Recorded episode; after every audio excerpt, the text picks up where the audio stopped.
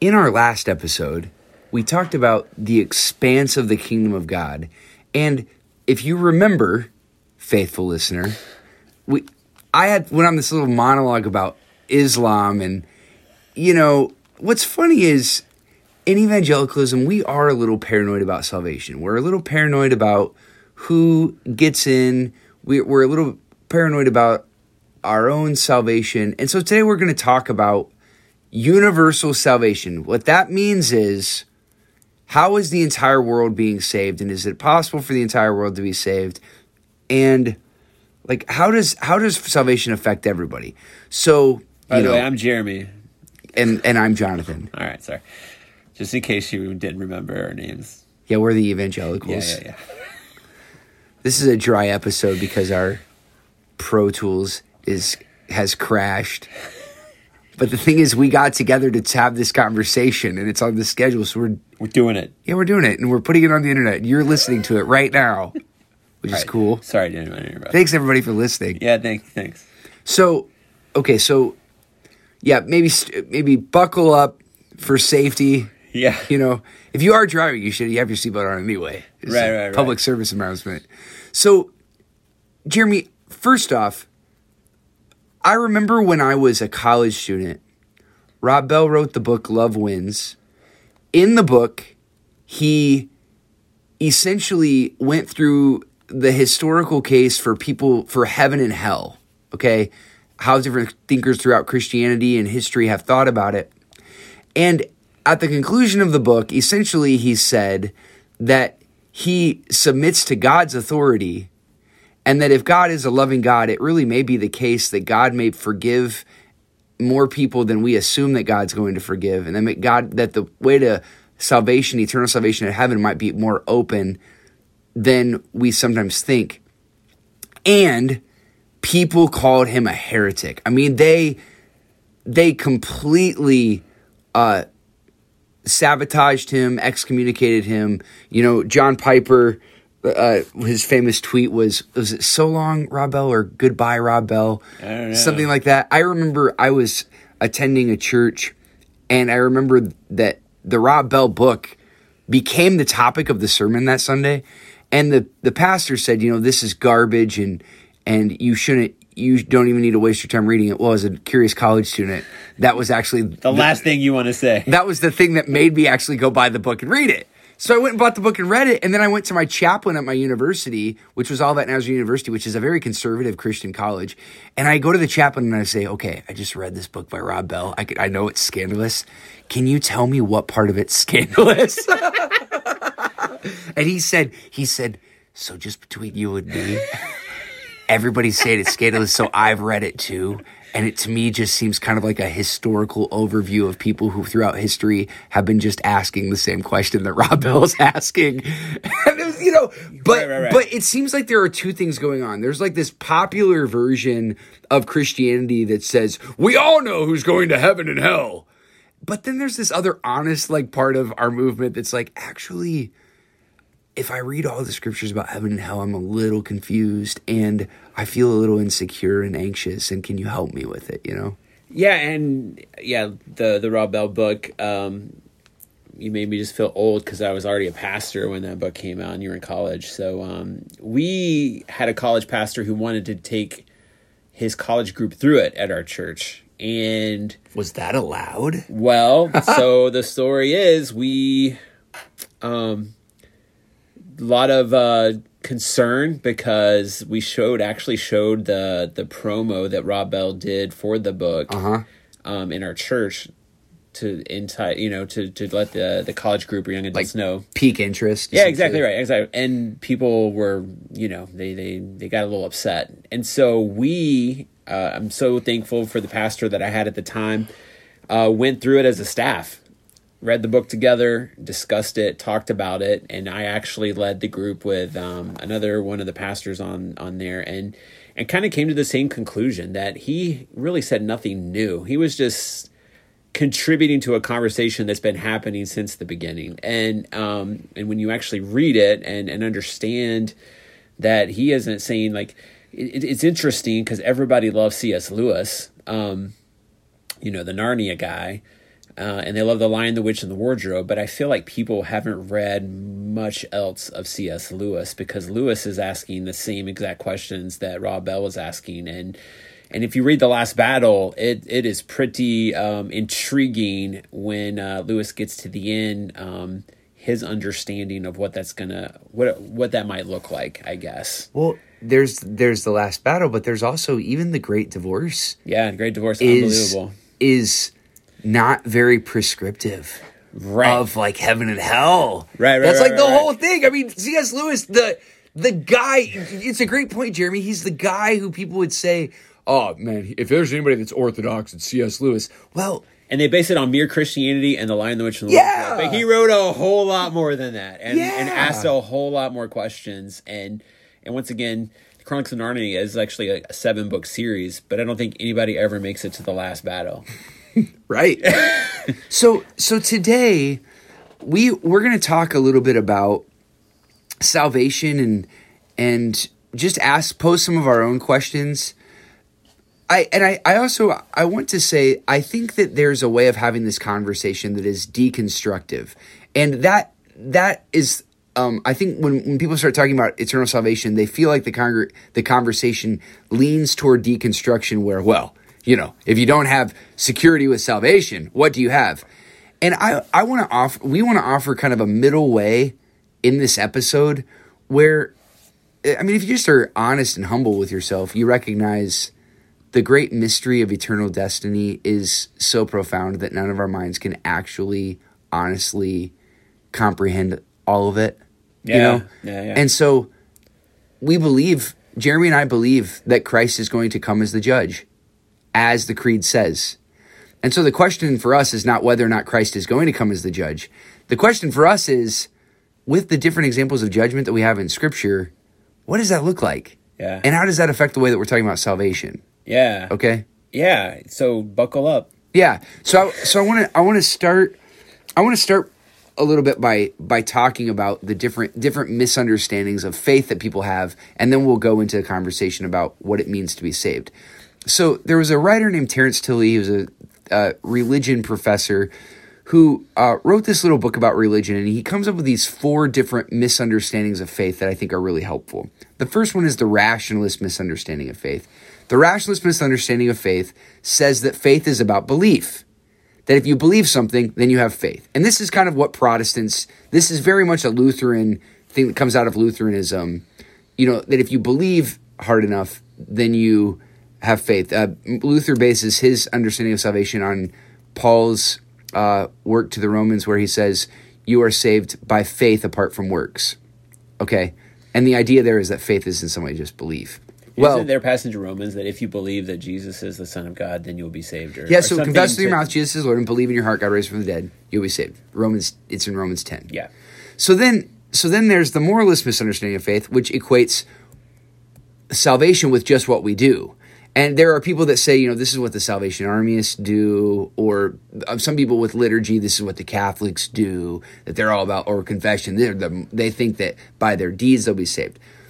Where, you know, Paul says, you know, you're saved apart from deeds. Well, James actually says that faith without deeds is useless, you know? Dead. So you have these two polarities: the rationalist misunderstanding, the moralist misunderstanding. What I believe saves me. What I do saves me. And then there's two other there's two other um, uh, misunderstandings. One is the emotionalist misunderstanding, and many people say that the Wesleyans have the emotionalist misunderstanding of faith. That it's when I feel it. It's that when my heart is changed, when I have kind of an emotional experience, that's when I know that I'm saved. That's the evidence of it. You know, and the question about the the question, you know, to the emotionalist misunderstanding of faith is, well, what happens in the moments when you're not feeling it? You know? Right, right, right. And then there's the religionist misunderstanding of faith, what it essentially would say that if I'm associated with religion, then somehow ambiguously I'm just saved. So I go to church, I have no emotional connection to it. I can't really point to any sort of, you know, ethic or belief that's guiding my life, but I attend, I show up, I'm a part of the group, I'm going to be saved. And maybe the religionist misunderstanding of faith is what Jesus came to kick against with the Jews, this idea that, you know, out of these stones God can raise up children for Abraham. So those are four different misunderstandings of faith. The reason that I bring those up is because I think that our rationalist misunderstanding of faith thinking that belief is the most important thing is the reason that we have pushed the Romans road so hard. Hmm. You know? Yeah. And we really are convinced that if we can just get people to believe something, they'll be saved. And we dismiss then kind of the fullness of salvation that maybe Jesus would want to bring us in our lives, you know? Um when you think about salvation, Jeremy, how do you how do you teach it or talk like if someone were to come with you to you with the question and say, you know, Pastor Jeremy, how do I know that I'm saved? Like what's what's the evidence, you know, or how do I know that I'm what do you how do you have that conversation? What do you say to them? Can I talk a little bit about that? Let me just comment on what's what you just talked about. Yeah, yeah. Okay, we'll come back to um, Um, I feel like that most often when we're talking about salvation and having conversations about that, we really are narrowing the focus of who gets in and who gets out or whatever. And it becomes an us and them mentality that I believe this, therefore I'm good, and these people don't believe this. And it's easier to, um, it's more nice and neat. It's more um, easier for me to swallow. Um, and, and we like things, especially if belief is a big thing for you, we like things that we can categorize in such ways that I can know who's in, who's out. If you believe my like me, then we're good. If you don't, whatever. And so I feel like it's it is a way to narrow the understanding of salvation rather than expand. And it seems Yeah. like Jesus was always trying to make it a little bit bigger than than what was going on in the time that he lived. Um, he, he the Jews thought it was just for them, and Jesus was like, yeah, but there's the Gentiles as well, and there's the Samaritans, and so he it seemed like he was always trying to make it bigger, have a bigger understanding than more narrow. Um, I think when I talk, um, have conversations about salvation, and, and it's interesting because we just had some, I've just been involved in some of these conversations about what it looks like, is I think it, it I really try to have the understanding that God is renewing us and renewing creation, and that part of what it means to be saved is not just what happens to me after I die, um, but it actually has ramifications and hope for the world today. And um, in, at the end of Book of Revelation, Jesus says in Revelation 21, I'm making all things new. And, and something that, that, that came up as I was looking through that, because we just finished the book of Revelation, it, he didn't say, I'm going to make all new things, but rather, I'm going to make um, everything new. And so it's not a, a getting rid of all the stuff and let's make new things, but the salvation is a recovering and a re understanding of the things that are here and what does it look like for those things to have the image of God, those people to have the image of God imprinted on their life. And so I think I'm reading through a book now by H. Ray Dunning, who was professor at, at Trevecca and wrote a lot about holiness. And he wrote a book called Pursuing the Divine Image, that, that what holiness is and what maybe salvation is the beginning of this understanding of re renewing the image of God that is in us and how do we live to that. And that that has ramifications for creation that has ramifications for the world. And so I think trying to help people understand that your salvation is not just this individual understanding of what God does in your heart it's you are being called to a story that is for all of creation and that God is renewing and redeeming all of creation and that salvation is us finding our part in the story that God is writing for the world. So putting salvation in that perspective of God's initiative redeeming all things, well that shapes a salvation conversation very differently. Uh, yeah. And I don't know how then do you answer the question how does someone know that they're saved, Jeremy? I mean, I understand that I I'm I I hear everything that you just said. yeah, yeah, sure. So, do you just completely reframe the question when someone comes to you and kind of asks you the question because because it's almost it's almost like you're talking about two different things. I'm the, a person comes and says they're concerned about their own individual salvation, and it's almost as if you're saying to them, uh, "It's not at the end of the day about your personal salvation." Am I missing something? No, I would say I would say that that God is calling us to be a part of his story. And it is an individual thing, but only because I'm part of the bigger story of what God's doing in the world. Because I'm a part of that, then it does have individual ramifications for how I live and what I do. and I think there is a a, a, conf, a confession part. But I think um, in our tradition specifically, um, but not only, we've made it about um, one moment rather than a journey, and that, that salvation isn't just something that um, that that is the end, but it's just the beginning mm. of what God wants to do in your heart and life. And and I feel like sometimes we focus so much on one moment or two moments in our tradition that that we've we've sold short the bigger picture once again the expanding and understanding of what God is actually doing and what he's calling us to be a part of. And so is there an individual part of it? Yeah, I think God calls us all as individuals, but we are only called as individuals because we're part of the bigger understanding of what God I think is doing in the world. So, is that helpful? Or yeah, so when I think about what God's doing in the world, it makes me think about all people who are not necessarily those who just confess Jesus Christ as Lord. And then it, it kind of makes me ask the question Does God love those people as much as God loves me? Do I sound like a narcissist? and and I think about I think about the Psalms. So David writes that God knit him together in his mother's womb. Yeah do I actually believe that God knit together those individuals that jumped on planes on September 11, 2001 mm. and um you know steered them, guided them into those towers in downtown New York City? Do I actually believe that God is wanting or hoping and was wanting or hoping to redeem their lives you know, it, eh, seems it seems so cut and dry to talk about salvation when I only think about my context. Mm. I've got to just convert the people in Lima, Ohio to my version of evangelical Christianity. Then they'll vote right, live right, and die right. You know what I'm saying? Wow. But but what about these people in other in other lands who don't speak my language, don't have any sense of my civilization or you know political life, mm. you know, or even any sense of my religion. How does God relate to them? Right. So Jesus says this line in John I am the way and the truth and the life. No one comes to the Father except through me.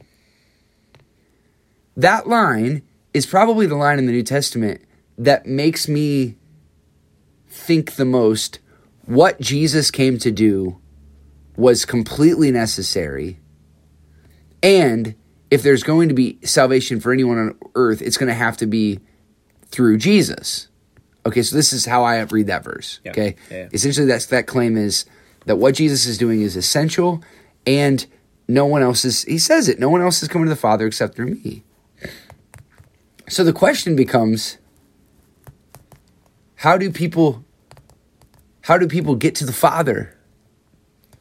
if you know if i'm not there to tell them yeah you know do you think that that the hard part about what makes this more difficult maybe to have this conversation is if you come from a more reformed understanding um, theologically then it is easy for you to just say, well, God did just create people to send them to hell, and God created some people to go to heaven. And and that's not all a Reformed theology, but some of your stricter Calvinists, Calvinists, the five pointers have that understanding, and so they would just be like, yeah, those guys that flew planes into town, like they were just. We have created. names for them, Jeremy. They are reprobates. Yeah, so I just think that that's what's so difficult is is I feel like what what we're talking about is it's definitely more of a Wesleyan understanding of of who God is and who Jesus is. That that God didn't create people, some people, and they just have no shot whatsoever to get to heaven. That that we do believe that that when it says for God so loved the world, that he was talking on a bigger scale and not just the people that will follow him. Um, and, and I feel like most often, once again, it, it stems from a place of nobody ever says God created some people to go to hell, and they are one of those people. it's most often they're on the inside of the group. They they are the people who are good. That tends to be the case. Yeah, and so it, it's just interesting because then it once again it's just that dichotomy of I'm good, these people are bad, and it's almost like it makes us feel better that um that there are people who are going to suffer so that I can somehow be better than them or have a better life than them rather than than hoping and praying that God might have mercy on all people. Like isn't that what we would like if we were really um following after Jesus who literally went to the cross so that all people could be saved, have a a, a way to to to to begin this journey and have this journey of, of being who Jesus has created them to be, then wouldn't it actually break our heart rather than make us feel better about what we're doing and and and the fact that we're living the life that we're living? And um and I feel like once again there's just this tendency to be like yeah God those people are definitely out because it makes us feel better about maybe the sacrifices we're making and it, it's more of a, a narcissistic ego boost to my own life it makes me feel better about doing what I'm doing if I know that other people aren't going to potentially get what I feel like is going to be mine in the end. I don't know. Okay, so as it pertains to entitlement at the judgment, Okay, yeah. I just feel like Matthew 25 is so important. And, you know, you may be out there thinking to yourself, Jonathan, you guys reference Matthew 25 too much. I don't I don't know how not to because it just is a troubling scripture. So in Matthew 25, the Bible tells us that in the end the Son of Man will come and will separate the nations as a shepherd separates sheep from the goats. So the sheep on his right and the goats on his left. And he'll say to those on his left, Depart from me, for I was hungry, you gave me nothing to eat. I was thirsty, you gave me nothing to drink. I was a stranger, you didn't invite me in. I was naked, you didn't clothe me. Clothe me. I was sick, uh, and you didn't come to. You didn't take care of me. I was in prison, you didn't visit me. So it comes goes through this list. Those people on his left, they are surprised, and they say, "Lord, when did we see you like this?" So, like, essentially, they're saying they're claiming to know him. They're claiming that he is their Lord, and he, the Son of Man, um, from from whom um, no one no one comes to the Father apart from him. The one who has the ability to separate people from the Father, keep people from the Father. He says to those religious people, "What you did not do for the least of these, you didn't do for me." He says nothing about confession. He says nothing about religion. He just says, What you didn't do for these people, you didn't do for me. And then, probably the more troubling part of the scripture for me is then when he says, looks at those on his right and he says, Come and enter my rest because you did all these things. And these people are shocked. Shocked. They thought they were damned. When? That's the question. They ask, uh, they're like, uh, uh, sir, I like don't mean to interrupt you in your judgment and stuff, but this is great, but yeah, I think you got the wrong group, man. Cause like we're telling you, dude, we never saw you, bro. You know, and he says, no, actually, what you did for all the least of these, you did for me. So like the most explicit, in my opinion, judgment story that we have, the only time Jesus talked about it. okay, in the New Testament, everyone on either side is surprised. Like judgment is this party that where everybody that shows up is shocked at the outcome. The people who thought they were insiders are outsiders, and the people that thought they were outsiders are insiders. Like, it's the most disturbing story in all of the Bible. Yeah. It's the story about eternal salvation, it's the story about judgment. And somehow, we allow ourselves to smugly learn the Romans road and think to ourselves, you know what? I believed, Yeah. so I'm good. Yeah. Yeah, I just like I said, it, it I just feel like once again that if we are claiming to want the heart of Jesus and want the to live like he did, you know, the Philippians 2 that we often quote a lot too, that the same mind be in you that was in Christ Jesus. Like it, it, it shouldn't be a, a thing of um of, of of of thinking that I'm better but it should once again break our heart and when we hear the passages like we we almost need this assurance that there are going to be people suffering forever um and, and I think that that that that wasn't the heart of who Jesus was. I, I remember a parable by um, a contemporary Irish philosopher Peter Rollins, and it's really got me thinking. Because once again, I, th- I think that that we have sold like it's all about what happens at the end. It's all about what you're going to get. It's all about what the city looks like. It's all that whole thing. And he tells this parable that um, you get to the gates, the pearly gates, you know, the, the great joke. Um, and Peter's there and, and you have some friends with you. And, and Peter's like, great job, man. You did it. Welcome in. And, and then he, t- in the parable, he says, you're about to step across the line, but then you remember that you have some friends with you and and you say well what about them? And peter's like yeah look at them man. They they didn't believe. They're terrible people. They're drunkards. They're all this stuff. And um, he's like so we can't let them in. And the where the parable takes a twist is is you look at peter and say you you remember your point of reference is Jesus who left a perfect place to hang out with those people. And you remember your point of reference is the one who came and dwelt among us and so the parable has a twist where you look at Peter and say, you know what? I'm just going to stay with them. I'm going to be with them. That, that, that God forsook heaven, Jesus forsook heaven. And if that's the example, wouldn't that be how we choose to, to want our lives to be as well? And so, and then the parable ends that Peter smiles and he's like, finally, somebody gets it. somebody finally gets it.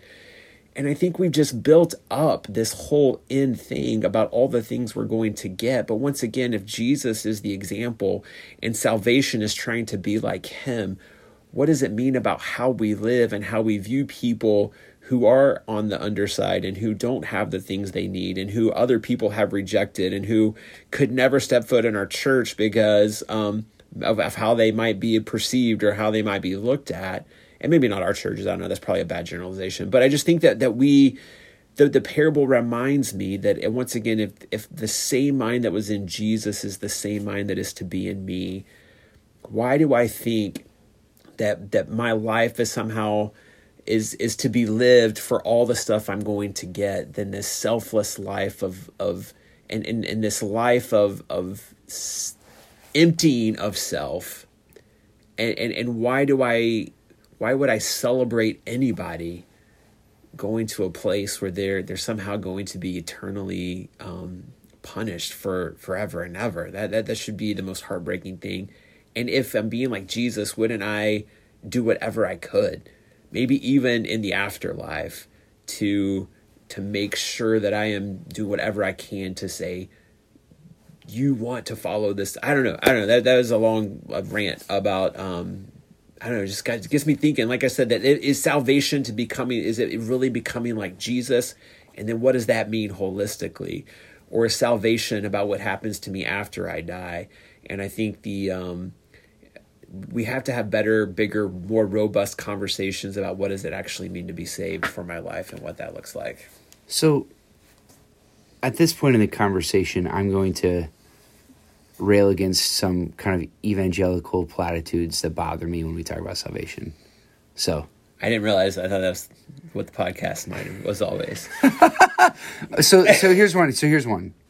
I'm just a sin. I'm just a sinner saved by grace. So there's this idea that like in evangelicalism that we are sinners that are separated from God and that God saves us radically by His grace. But in evangelicalism, for some people, that also makes them feel like they're off the hook that like they can just that because God God's grace is so big and sufficient then I don't have to work out my faith in fear and trembling at all or I don't have to like act act out my faith. And this is just a this is a big problem. I I I really cannot stand it when I hear people who are Christians identifying themselves as sinners. Because I'm like, wait a second if you actually believe that Christ has atoned for you and that his grace is sufficient for you, then you're actually not a sinner anymore. You're a saint. Live like it. Mm. You know what I'm saying? Like this is this is one of the things that that really really bothers me. Um th- there's another there's another element to the to the the sinner the sinner saved by by grace thing and it's the it's that not only do I not think that that I have to do anything because God's grace is sufficient and that it seems to me to kind of like translate into um, I don't know, a lack of a lack of care about how I live. This also translates into the way that we talk about salvation with other people is that we think that our job is to convert people by convincing them that they too are filthy sinners. Like if I can convince you that you're a filthy sinner and that you need God's grace, then somehow I'm doing you a favor. But the thing is, as I look at Jesus, I don't remember any story where he goes to someone and says, You are a filthy sinner who desperately needs God's grace. He looks at the lady who's caught in adultery and he says, I'm not condemning you, hmm. but hey, go sin no more. Essentially, he doesn't convict her of being a sinner and he all of a sudden talks to her about her potential and holiness. Yeah. I love John 3:17. I think it's the most neglected verse in evangelicalism. Yeah. God did not God did not send his son into the world to condemn the world. This is what we do though. This is how we teach salvation. We condemn the world. God did not send his son into the world to condemn the world, but to save the world through him. Yeah. And I feel like our approach to salvation has left us in this really bleak place of talking about sin um, as the thing that's being atoned for. And it's just completely missing the richness of everything that Jesus talked about actually in his life. It's like we use Romans to talk about salvation more than we actually use Jesus to talk about salvation. Yeah, we try to fit Jesus into Paul rather than fitting Paul into who Jesus was. Um, yeah, I, I, I just, um, I, I think that that that the part that you said about Matthew twenty five and the part that I think about the end is, is I think we're going to be surprised, and my guess is the shock will come more from um, all the nations and tribes and people and dialects that that maybe we thought were um, from places that were God forsaken. It might just be around the throne celebrating and singing. The places that we thought that were the most unchristian and unchurched, we might be surprised that that maybe maybe they believed in more of the truth than we gave them credit for, or, or a bigger understanding of um, of of what Jesus was about than than even we understood and what that looked like. And I think that that we should yearn and we should hope and we should pray that God will have mercy on on all people. And and what what what would it hurt me if um if we get there and and and there's actually more people uh, why would that be a bad thing for me if if I if I have God's heart then I, then I want all people. I think there's a verse in Hebrews that says it's God's will that all people, all people be saved. And um, now we're not. I don't think sitting here saying that that's you know that that that it's going to happen because I think that love demands a choice. Um, and that the choice is ours, um, and, and maybe more of of how we're choosing to be. But I think the condemnation that Jesus had for people was not the, the sinners and and and the tax collectors and the woman caught in adultery, but he really had a big problem with the church people who were trying to narrow the focus of, of who was in and who was out and and and and really narrowed the focus of what they thought Messiah should be. And, and he seemed to have some pretty strong words for those people. And um and, and so I just think that that as we're journeying through life, um, we we've got to get back to this understanding of of Jesus's heart and his compassion and his want to be um, and to redeem all of creation and all people. And and not this well they don't believe like I do or they haven't had a moment the moralist like I have and the emotion and they're pretty emotionless and they you know um, they're not pure like I am and and they're not living like I am so there's no way they could be apart and I think we have to get leave room for God's grace. And and I think that um, Dr. Brueggemann, Walter Brueggemann, uh, said it best. Um, I think when somebody asked him if he thought he was going to heaven when he died, and he says, "The only thing that I believe, the only reality I know, is that God will be who God is. God will be the God who I see in the Bible. That's the only hope that I have." And um, and man, seemed like he was uh, uh, he wanted this once again for all people, all tribes, all nations, all tongues, everybody. And and and I don't know how he's going to do it. I, I don't have all the answers for what that final judgment's going to look like. but I trust that he will do what is right and and he will will separate the sheeps from the goats in such a way that only he can do it. And and and in the end he will be god uh, the god that we read in the bible. And, and so i just think that we we make it so narrow we make it so because i think it makes us feel better about being on the inside rather than the outside. And uh, i just pray god might give us bigger eyes and bigger hearts and bigger vision for for how do we live in this kingdom and in this world in such a way that that welcomes all people